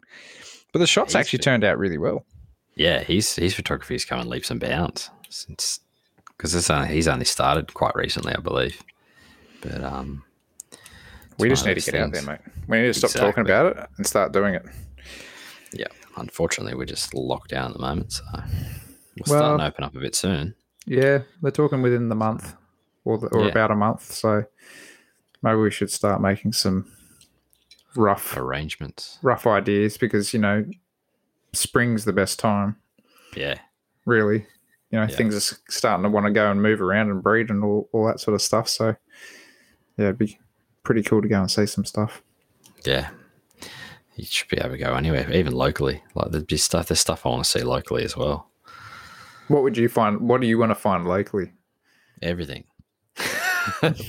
Everything. yeah. So Um, apart from the broadtails under your house, what else do you want to see? I want to see some bandy bandies. Oh, that's easy. Yeah, see, I've never seen one in the wild. So Um, I want to see some Death Adders. Yeah. Yeah, pretty much everything, eh? Like I haven't done too much herping, so Yeah. So whatever you like, see is going to be pretty dom. exciting. much, yeah. Especially now that I've got the like the the camera set up and everything, so you know, so everything I see will be exciting. Basically, I'll, That's yeah, good, though. Pretty much. I've seen wild diamonds and stuff like that, but you know, I haven't actually photographed them, so yeah. okay. It's, it's that next element, you know, because that's yeah, you found it, but now you need to try to get a good photo of it, sort of thing. yeah, that's right. So even if I got a half decent one, then there'll always be I want a better one, like this and that. But um, yeah, that's it. So pretty much everything. I'll just I'll be like a kid in a candy store with whatever I find. Yeah. See, I, I like. I'm excited to try to herp somewhere different, even if Yeah. it is more locally, just because I love my spot. Don't get me wrong, love But my you've spot. done it heaps. Yeah, like I've done it for like the last five years, like Yeah. pretty solidly every year, and I haven't really ventured too far from there. Or if I have ventured from there, it's been like a hell of a lot, long way. Yeah, Um, but yeah, I would be pretty pretty damn keen to get out to Western New South Wales. I think just Yeah. I- think that I think like the adventure of getting to a place as well is like half the fun. yeah, exactly. The bit of the road trip and stuff like that. So Yeah. Yeah, and like something like that, you could always stop at a few different places. You know, you could always stop in at like Orange, and there's some like awesome creeks and stuff like that around near Orange, and you know, you go out to to Dubbo and then out to Bourke, and you know, stop at a few places along the way. If you did want to take like a week to do it or whatever, you can kind of camp out in a few different joints or whatever, and yeah, exactly. do a bit of an explore. Um, but yeah, I think like most local species, I think if I was going to pick a local species, when I say local, local to kind of this area ish, ish, um, I need to see a broadhead. I'd like to see a broadhead. Yeah, same. So I think I have to come up your way really to Yeah, try but there's a few it. good spots up my way for them. So Yeah, but that's that's an animal that I've I've never found. I don't think I've seen a live tiger snake. No, I haven't seen a live tiger snake while out. Heath monitor, Heath monitor. oh, we we get them locally, but that's like the bane of my existence locally. It's yeah. I always find them dead, or or everybody else finds them. or your grandma's house. Yeah, that was brutal. Yeah. That was really brutal. But yeah, so I'm pretty much down for whatever. So Yeah, we'll have to get a couple of practice runs, I reckon, under the belt, maybe, Yeah, and, then, 'cause and I- then I did a little bit of herping, obviously, years ago around like Somersby Falls and stuff like that, but there's not too much. I found a couple of diamonds and water pythons and got an awesome picture of a found a water python at Summersy's not water python, let's say water dragon. Oh, long day. Glad I pulled you up on that. Otherwise, Yeah, somebody else would have. Someone would have. Oh, what? What are they doing there? But um, yeah, Yeah, old mate down the road, just let him loose. yeah, but um, yeah, that's pretty much. But back was obviously my mate kept snakes, but he wasn't really into herping. He just had like one snake, so I didn't really have anyone to herp with. So yeah, it's kind of just you know go for a walk by yourself kind of thing. yeah. So What was this is just what kind of jogged my memory about something. But have you ever heard of like any weird reptiles getting released where you are? not really up here. No, I've I've seen the odd, not so much released, but like there's been a few um mixed carpets found. Yeah, but that's kind of it really. But they Yep. usually get collected and you know put on like a lost and found page or something like that or get taken to a reptile care or something like that. But as for like odd species no. There was a rumor going around that the there was an alligator in the where the old reptile park used to be. There's a creek that runs along there yeah, that there was like an old alligator that got let out but obviously that didn't happen yeah. but that was pretty much it So, uh, this is probably going back. I want to say seven years or something ago. Um, I used to work in Cromer, and there was actually a crocodile released in like this small pond that was down I there. heard about that Yeah, it was only like I want to say it was like a meter long croc or something like that. yeah But yeah, there's like this kind of industrial area where there was like this little fountain kind of thing at the front of one of these industrial complexes. Yeah. And yeah, the, there was this croc just sitting in there basking. Don't know who dumped it or who did what, but yeah, somebody decided to get rid of a pet. That's a, that's about as that weird was- as it gets. Was that the one that was stolen from the reptile park or something? I don't know. I mean, very well could have been. I'm, I'm not 100 percent sure. Someone broke into the reptile park and stole something, and then it got released or found. Maybe maybe they just found it or something. I think. But that was that was probably yeah, probably about f- six years ago. Maybe I think. Yeah, well, very well could have been. Yeah. But yeah, it's just. A, I just remember that because I was like, "Oh, man, I used to ride my bike past there every day, and I could have. I think I know which one you're talking about because I did a bit of work down there Yeah, in that industrial complex, like the that whole big industrial estate at the back there. yeah, yeah. It was near like that set of shops at the bottom of the hill. Yeah, there's a school and stuff there as well. Yep. Yeah, Yeah. But yeah, no, there's a little That's croc croc release there. It's funny stuff that you hear. Hey, like I had a, I I don't know if I've told you this story, but I had a guy come into work. Oh, this has got to be a couple of years ago now, probably three years ago, and he was after rats. And I was like, Yep. you know, just to make a conversation. I was like, oh, what are you feeding? He's like, oh, alligator snapper. He's like, yeah, snapping turtle. I'm like, okay, you know. And we've got this old guy that comes in that I reckon he's clearly keeping chameleons. You know, like there's just there's so many stories, and then you get the guys that are like so brazen about showing what exotic animals they've got. They're like, oh, yeah, I've got this rat snake or whatever, and you're just like, man, like, I just wish there wasn't this market for it here. Yeah. You know, like we've got what we've got. You know, sure you can be happy with that, but yeah. I mean, there's always been people that have had corn snakes and like, um, like you see the odd picture of like a boa or something like that. Like you always see, oh my Mm. mate's mate's mate's got this boa yeah, or whatever. Like they've always, you always hear stories of that. But um, there's that little that wild population of um corn snakes down in Sydney. yeah, that's out Castle Hill Way or something. I think, Yeah. isn't it? I think so. Blacktown Way Yeah. or something. Yeah, But um, but yeah.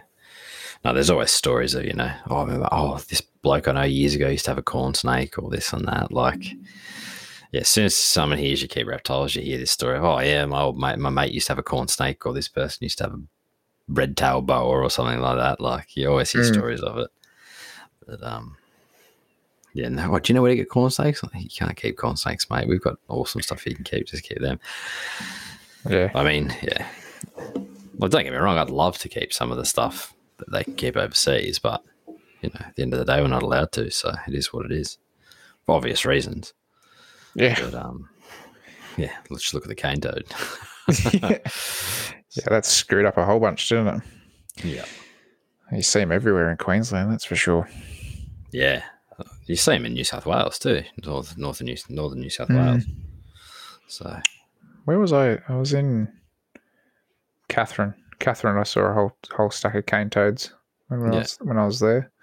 That was pretty disheartening. I didn't see them up through up through like Fog Dam or anything like that though. I'm sure they're there. I'm, I'm sure I just didn't see them, but yeah, I saw them down at down in Katherine, which was pretty yeah, pretty disheartening. But um, yeah, it is what it is. yeah they're making their way up across that top across the top end. So Well, they're into WA now, aren't they? Yeah, apparently into near the Kimberley. So Hmm. I've got there's a good book, uh, Cane Toad Wars. Right, it's a good book. Uh, Is that Rick? yes, it is. Rick Shine yes. did that, didn't he? Yeah. Yeah. So that's a good book. Um, but yeah, it is what it is. I guess there's not much we can do about it, really. Unfortunately. No, I have to read something on that because I know Rick's done a bunch of studies and stuff on those, and, and Yeah. I'd love to know more about it. And like, just the fact that you know, when when I was living in Queensland in 2011 or whatever for a brief period of time, like, you know, a good wet night came on, and the cane toads would just be out in like plague proportions, and it was just like the locals just used to go out and, you know, you go and collect them and do whatever and, and get rid of them, sort of thing. But Yeah. you know, they kind of say that that's almost not doing anything, you know. Yeah. So, but yet you, you're coming home with a bag of 200 toads and you're going, surely this is doing something. Yeah. You'd think so. Yeah. But um, yeah, it's good to see some of the native animals are bouncing back and, you know, some Yeah. have worked out how to eat cane toads and stuff like that. Like, Yeah. um, Flipping them over and Yeah, eating them from the bottom out, sort of thing. Yeah, instead of the top, that's the ma- magpies or something, wasn't it? yeah. yeah, Some some bird I think was doing that. Yeah, yeah, some type of bird. But no, that's good to see. But um, yeah, it'd be interesting to see what happens when they reach the Kimberley. they're throwing down those cane toad um, sausages or something, weren't they as well? Which were kind of like a a weak mix of like the cane toad poison. So then like animals would get like a little bit sick off it, but Yeah, they wouldn't die off it, and they'd go, "Oh, that smells like this. I'm not eating that. That thing made me throw Yeah. up or or whatever." Yeah, but I mean, I don't know if that's had any efficacy or anything like that. So just see. I haven't really read too much up on the cane toads recently, so Well, they haven't been in the news. I think it's just become part of day to day life with them, unfortunately. I think so. Yeah, I think so. I mean, you see the old one pop up down here and stuff like that. That might have come in on a in a box or something, but Yeah, even down the south coast, they've popped up. yeah. Bit of a shame, really. Yeah, it sure is.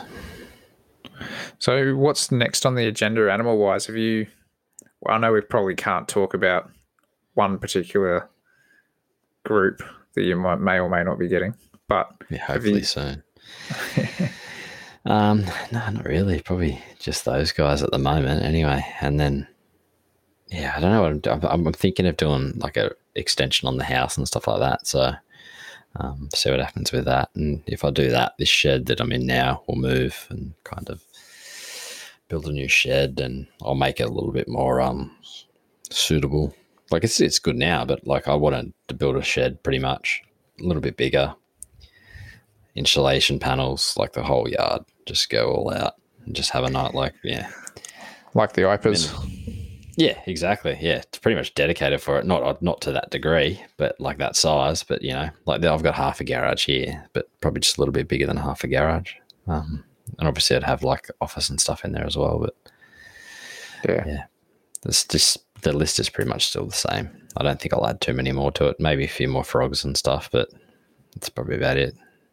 You haven't found turtles. anybody else kind of lining anything up for you.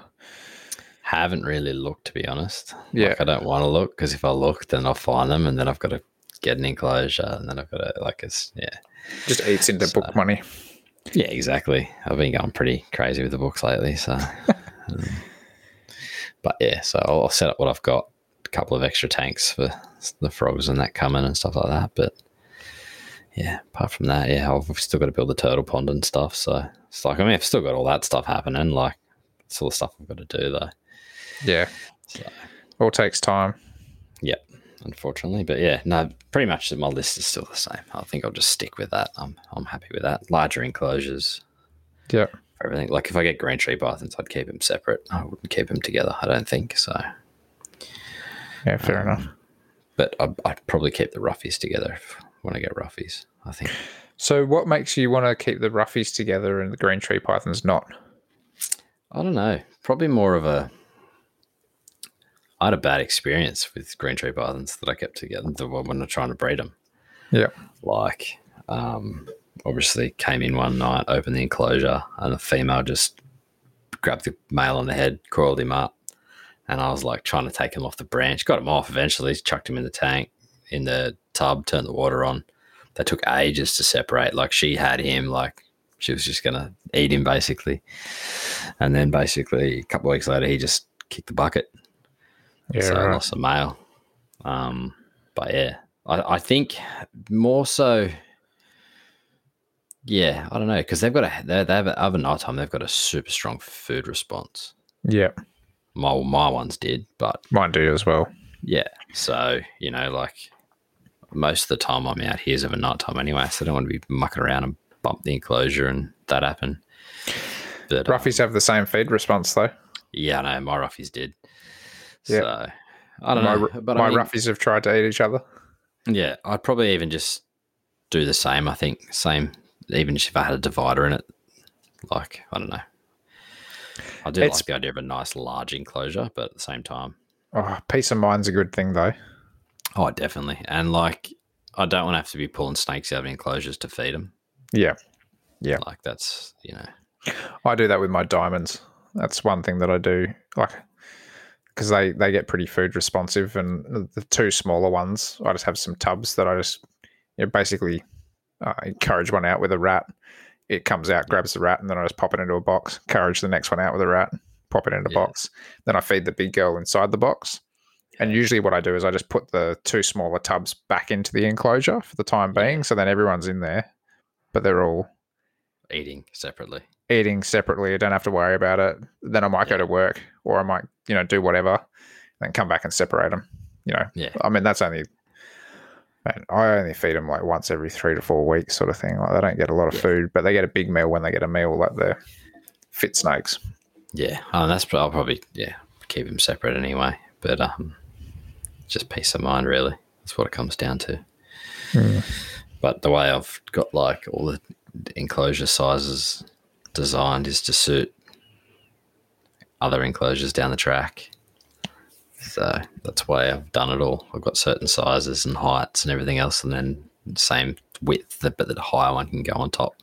Yep. So I've kind of based all those around that. That's kind of similar to, in, in a sense, to what I've done with some of my enclosures where I've got like a 900 by 1200 on the bottom, and then I'll have like a 900 by 600 or something on the on the top. Yeah. You know, just so it's like the same width, but slight Yeah. smaller enclosure on the top, sort of thing. Yeah, and that's yeah, that's what I did with all the Exo Terras too. Like I had all the same size and the same ones and different heights for to suit the height of the ceiling. But yeah, that's what I'm planning on doing. So Yeah. I'd like, yeah, I'd love to just have a pair of green tree pythons, but I, yeah, pair of roughies. That's probably it for snakes, I think. Part of me almost wants to just have like one of everything. Yeah, Like, I mean, it's nice to have two because then, like the the you know the little kid that wants to breed the snakes in me wants to yeah. see It's something cool come at the out. end of the day, seeing babies pop out. So Oh, geez, 100%. And I, you know, if you're already paying for the electricity, why not? Sort of thing. Yeah. But uh, it'd just be kind of cool to be able to have, you know, one animal in a bigger space, Yeah. knowing that there's no risks or whatever. You know, you can quite happily just feed the snake and walk away or whatever and not have Yeah. to worry about anything. So I'm a fan of some cohab enclosures too with different species, but um, obviously it's got to be done right. But Yeah. but yeah, that's something I always thought of doing again. But like a huge enclosure and just having multiple different things in there that can go together to a degree that won't necessarily affect each other. I I was listening to um, Carpets and Coffee today. That's what it's called. Yeah, Carpets and Coffee. Yeah. And um, Eric and it was just Eric and Lucas on, and they were talking. I think Lucas was talking about a cohab enclosure where they actually had like this really tall cylindrical style enclosure that was like a, a snapshot of Alice Springs, where they had like a a Bredley or Bredli up the top, and then they had a Woma python down the bottom. I was like, that's a pretty interesting mix. I wouldn't have wouldn't have thought to have done that. Like it kind of makes sense, but you know, at the Hmm. same time, it's you know, what's to stop the Woma actually wanting to try to climb, or you know, the Bredley Yeah. coming down and Yeah. So I've always wanted to do like, like I'm talking like a six foot, no, even bigger, like an eight foot long, like eight foot high, have like a water section with some turtles, like a huge pond, and then like having a land area and then like boids in it as well, kind of thing. Um, depending on the boids, maybe some frogs as well, and maybe even size wise, some larger leaf tails yeah, like but have it so like you know you had almost like a like the you know the big um ficus trees. They've got those root systems have like something like that. So the leaf tails have got somewhere to hit sit in and behind during the during the day. The boids would be out during the day on the branches doing their thing. Not so much disturbing the leaf tails. Obviously the boys go to sleep at night time leaf tails come out. But then if you've got frogs in there you got to watch out for frogs eating depending on the frogs you had in there and how big they were and this and that. And turtles eating the frogs. Exactly. That's what I'd be Take 'em. worried about. Taking chunks out, yeah. But even if you had like, yeah, even boids and leaf tails and like I know people that have done that, boids and leaf tails. Yep. I know people that have done leaf tails and prickly forest skinks. Um, Yep. That kind of thing. That's actually something that I was thinking about doing only recently was you know, kind of getting rid of a couple of enclosures and putting like a bigger, a, a bigger enclosure in for like my leaf tails and my forest skinks, just to kind of have them in the one, one tank.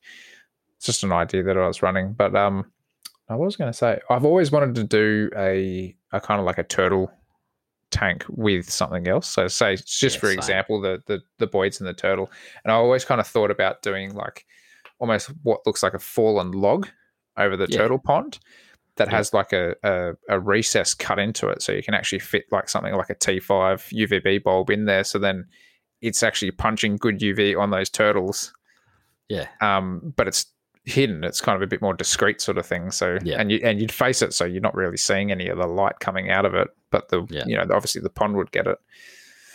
But yeah, I mean that's just I'd love That's to do something like that. like that. That yeah, I'd love to do the same. Maybe if I win the lotto one day. Yeah, But, um, you might, might need a bit more of a win than what you got last time. Mm, yeah, exactly, exactly. that wouldn't even buy the enclosure. But- Might buy the electronics if you're lucky, I don't dep- even cover half of that. depending did what you properly. use. yeah, Oh yeah, yeah. yeah, if you went- did it properly.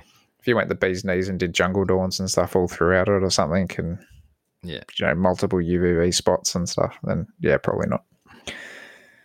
But yeah, Probably that's not. something I've always wanted to do. Is a bit of a cohab, but um, yeah, I've just never, never really done it. Mm. I was thinking about putting my forest skinks in with my boids in that enclosure. Um, I just think the boids will be just a Yeah. bit too food responsive and see something dart. S- especially because they're like both active during the day. Too, Yeah. So, Yeah. You know, at least with the leaf tails, they're kind of that skink's probably a little bit too big. And Yeah, if you've got enough ground cover, they're not as quick as say the boys would boys would be to jump Mm. on it, kind of thing. So well, the leafies are an ambush predator yeah, versus exactly. you know the boids, which whilst they're ambush, they're also a bit a bit faster on the ground. My guys just love eating off tongs. That's great. I love it. I finally got my guys to eat a stack of food the other day. I was stoked on that. Oh, my guys have really just started to power down the food. I think they're really starting to get used to this enclosure. So, like, the, when they they started getting a little bit better in the one I had it in, and then when I changed them to this one, they got a bit um bit funny Yeah, again.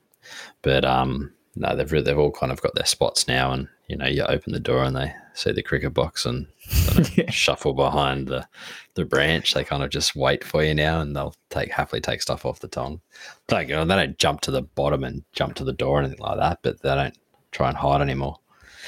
My guys have been doing that. They they see me coming in, and all of a sudden I start hearing scratching on the glass. They're Yeah. both out there, like doing these ones at the glass where they got their hands on the front and going like Please, that. sir, can I have some more? yeah. But no, I found that um at the moment they want wood roaches, so I'm just like, okay, you want wood roaches, you get wood roaches, whatever. you know, like oh, that's good. they, they were smashing crickets and other bits and pieces for for ages, but Yeah, I don't care.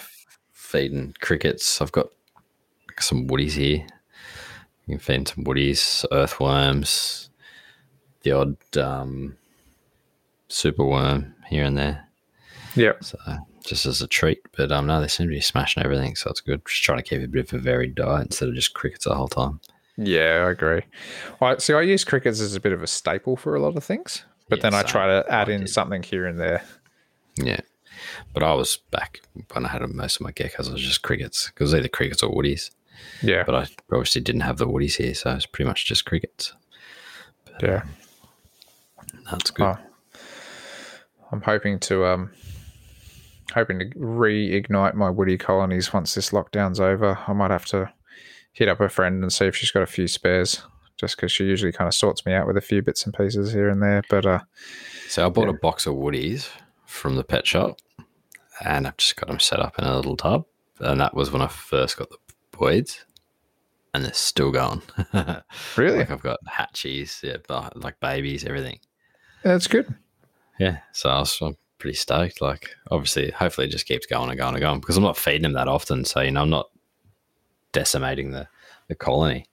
Yeah, So I'm just feeding them larger ones here and there. So you know, the, the small ones have got time to grow and this and that. So yeah, it's kind of handy. But um, keen to do this frog tank and offer some woodies to the. I've got like a, if I chuck woodies in with the frogs now, they'll just get lost in all the leaf litter and that as well. So, um, I, I really think woodies are really good for tong feeding animals.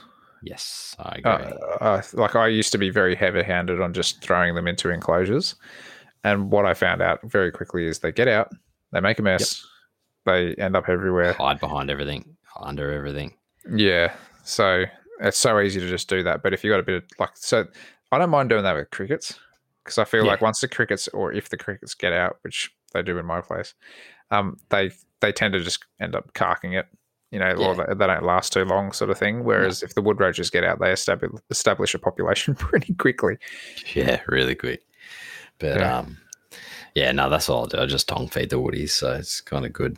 I need to get some more Fluon though. I've actually got a little bit here. I don't need to need to save for redoing some lips of mine. That got hard you- to find at one point too. Fluon. Yeah, you might. Well, I mean, I haven't looked to for. I haven't looked for a while, but yeah, I remember I looked at years ago, and it was yeah, everywhere was out of stock. And, like everything, it just goes through a wave, right? yeah, exactly, exactly. And F10 was hard to find at one point as well. Uh, it's all over eBay at the moment, mate. So you should be pretty There safe. you go. So yeah, got to um, order a little uh, water pump too. So Oh yeah, the enclosure. Just you gonna do the same much- as what I did? pretty much the exact same. Yeah. Yeah. I'll see how this background goes, but um, yeah, but I, I just like that. I like having a little bit of water in there. I just think it looks nice, something different than, um, you know, because I'll have obviously this other enclosure will almost look similar to this Boyd's Forest enclosure, Yeah. but smaller. it's probably giving people a hint. Hey, um, when you were asking about that foam earlier, did you actually mean the sponge? You remember how you sent me the message asking about the black foam? Yes, You meant yes, sponge, didn't you? Yes, yeah, Yeah. Graham sponge. Yeah. If you were, if you, any good aquarium shop should have that. Yeah, yeah. Yeah. I watched a video you had the other day. Oh yeah. The red eyed tree frog one from yonks ago. Just Man, popped that up was in my a- feed. It's like Really? it's it's like my phone's listening to me. Well, it's good to know that. that. the algorithms are working somewhat. yeah. So Uh, you can actually, like, um, oh, watch this. you can You actually buy get it online, on. I'm pretty sure. Yeah, you can, and you can get it in some decent sizes and decent thicknesses for for reasonable price. You know, if you if you want to wait for it to come from China or something like that, which Mm. might take you a month, but you could order it for for pretty damn cheap. Um, Yeah. Otherwise, yeah, most aquarium shops should have should have it. What, what we're actually talking about here, just for the listeners at home, is like essentially like a really coarse uh, black aquarium sponge, which allows really good water penetration, but it kind of allows you to build up a bit of a land area. Um, you know, to have some logs and and leaf litter and stuff like that on. Almost like egg like the egg crate does with fly screen, but Yeah, a little bit yeah, it gives your plant something to root into as well. And I found that really worked well in this particular enclosure. That I think's inspired Jason to to try the same sort of thing, is because the umbrella plant that I got, that thing's absolutely thriving in there, like it's Yeah. going mental. So it's um, Did your palm do all right? palm still there? Yeah. Yeah, Yeah. I think as long as you don't get like the, I don't know what the technical term is, but as long as it's the roots that are in the water and not like the base of the, plant, The- yeah. Then it's not so bad. Whereas I don't think the umbrella plant cared at all. No. That's those- yeah, said, yeah, that thing was mental. So yeah, it definitely needs a haircut. Yeah. But um, yeah, no, I'm, I'm keen. I just I don't know, I like something about the water. Uh, you know, you find frogs around water, so That makes sense, right? something different. Yeah, like you keep yeah, because I kept everything else kind of similar. I'll tell you what, though, this um ficus that I put in this Boyd and the palm I put in there are going nuts. Really? Like the amount of growth I've got on these now is insane. So what do you put that down to? Do you put that down to the light, or did you put that down to the um special sp- ah Special soil. Yeah, the special soil. Um, I reckon both. That I'm struggling to keep the two ferns down the bottom alive, so I'm going to say it's obviously the soil's good, but the light as well, yeah, okay. Because obviously there's not much light getting down the base. Um, Is that just because the other plants are blocking it out? yeah, that's exactly yeah. So where the light is, the two plants are blocking out the light down to the bottom. Yeah. Okay. So I'll have to um reevaluate what I put down the base of the enclosure. Some type of moss might do it right in some of the areas down there, but um. One of the boys keeps dimming the bloody lights, so I've got to change it. I've got the lights mounted. I come in the other day and it was like sunrise. Just that's his favorite spot. It is. It's funny. All you see is two feet in the tail. so It'd probably be pretty nice for him to, you know, sit on something a little bit warmer too. You know, if they did want that little bit of residual heat. So I'll probably um do what I've got in this other enclosure, cut a little vent in the top, put um mesh in it and sit it all on mesh rather than inside the enclosure. Yeah, that'd be Um, cool. That's another day, another day job. Yeah. I'll finish off this other enclosure. But um no, I'm yeah, the lights I like those um those lights. The, They are a nice light. Yeah. There's, there's so many good lights coming out in the market lately too for um, plants. I've noticed. I saw I was on a um, bioactive page the other day, and there's a new light coming out. I don't know if it's coming out in Australia, it might have been in America, but um, yeah, it's new light LEDs coming out left, right, and center for plants. So it's good. It's it, it is a crazy world that we're living in reptile wise at the moment and it's just it's so funny to see this massive shift into everybody wanting to do you know a bit more natural enclosures and and trying out new technologies and things like that just to try to improve the animal welfare or or tinker around with it and see if they can do things differently it's yeah it's pretty crazy you know it's even like as i was saying i, I was listening to that episode with um eric and lucas and you know eric's talking about using the infrared you, I, don't, I don't know the brand he was using, if they were the Arcadia ones or, or whatever, the, the deep heat projectors above his diamond pythons, and how much his diamonds were loving those versus the incandescent So- bulbs or whatever he was using before. Yeah, I'm thinking of if like got roughies using those. I've heard some pretty good things about those. those Yeah, well, I mean- Um, Matt uses them almost exclusively, doesn't he? Yeah, Oh, I still like the old um, heat panels. The Yeah. Not the Habistat. You can't find them anywhere though. Yeah. But um, I'd be interested to see how they compare. Yeah, I've actually approached I think two or three different suppliers about those heat panels and go, and I've said, you know, you've you've got to build these. Like people Yeah. will buy them. Yep. You know, might not be as much as your little common incandescent light globe, but you know, people will still want to buy these things. So Yeah. But yeah, they- yeah, I can't find them anywhere. I've got one spare one kicking around in a box, and I'm like, oh, I'm saving you for a rainy day build. You know, like I know Yeah. it's coming at some stage. If it's in a year or two, doesn't matter. But Yeah. you know, they're good. Yeah. I had a bunch in my green sheep python enclosures. They're still in the same enclosures, but um, mate's got those enclosures. So um, yeah, you can't buy them new anyway. I even hit up the people in America that make them, and they just don't. Seem like there's no interest for them to make them for Australia.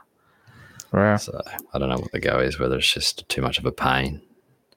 I know you can buy the ones from America and then get a transformer, like a step up transformer for one step down, sorry, step down from 240 down to 110. You can use their ones, but just a waste. Yeah. Waste of, um, you know, it's pointless running a step down transformer and all this and that. Like it's all wasted electricity. I suppose Yeah, so it's heating, but you know, it's wasted electricity as well. but um, yeah, Yeah, I've already had my first electricity bill. shock. No, it wasn't a shock. Um, yeah, I mean, it was only for, I think it was only like a month or something that they charged me for this one, but was less than what I thought it was going to be. But in saying that, I still don't have half the stuff there, so you know, it's going to be a little bit Yeah. bigger, especially now Loki's enclosures going in and and the reef tank and a few what I other did bits. was just worked out how much my quarterly bill was roughly on average for every whatever it was, divided it by like whatever the, how many weeks it was, and just paid like that amount every week. Yeah. The, the Energy Australia. And then if it was more, I just, you know, you weren't getting like a $400 bill, $500 bill, $600 bill. You're only getting like, might have been 50 or it might have been 100 or, you know, if, if we didn't use much power, I was in credit like $200 or something like that. Yeah. So then the next bill comes, and if it was a bigger one, like it might have even been zero. Yeah. So that's a, that's the best way I found to deal with a power bill. That's what we're pretty much doing for everything because we've kind of Yes, got like a bit I of a too. Bit of a budget and we know like what's coming out when or whatever. So, you know, essentially I'm paying the mortgage and I'm doing mortgage, strata, gas, and rates. Yeah. And, then wife's doing like all the other little bits and pieces. But yeah, we've got like a, a, a breakdown. So, you know, every week, regardless, we put away X amount for for electricity or gas Yeah. or whatever. So then at least when it comes around to it, it's like, oh, the money's there. Sweet. Just Yeah. chuck it across. Yeah, so I just paid like direct to the BPay or whatever it was every week. So I didn't even have the money sitting in the bank account. Yeah, okay. So yeah, like I did that with all my bills. Just handy. Oh, it's in a joint bank account, but I just don't touch that one. Like I, Yeah. I'm I'm pretty good at that because otherwise I'd have like a full wall of Kimberley rock monitors behind me right now. Well, that's why I do the B because otherwise, if the money's sitting in the bank, the money's in the bank. Yeah. and that bookshelf would be bigger. so yeah, sometimes it's just easier that way, I suppose. yeah, exactly, exactly. But anyway, people don't want probably don't want to hear us waffle on about bills. So I think we've just been waffling all Mm. night, mate. Pretty much might wrap it up. Eh? What do you reckon? Sounds good to me, dude. All right, guys. We'd like to say a massive thank you to Eric and Owen and the rest of the MPR crew for having us. If you'd like to contact them, it's best to find them at moreliapythonradio.net and email them at info at moreliapythonradio.net. As far as contacting us in our social media platforms, you can email us at australianherpetoculture at gmail.com. You can also find us on Facebook and Instagram as well. Make sure you check out our Teespring store for podcast merch. Link is in the Facebook page. To see more of what Jason is doing, make sure to follow him on Facebook and Instagram at The Gecko Effect. For myself, you can find me on YouTube, Facebook, Instagram, Patreon, and Teespring under Beaches Scaly Beasts. We hope to have you back here next week for another episode of the Australian Hope to Herpetoculture Podcast. Good night, guys.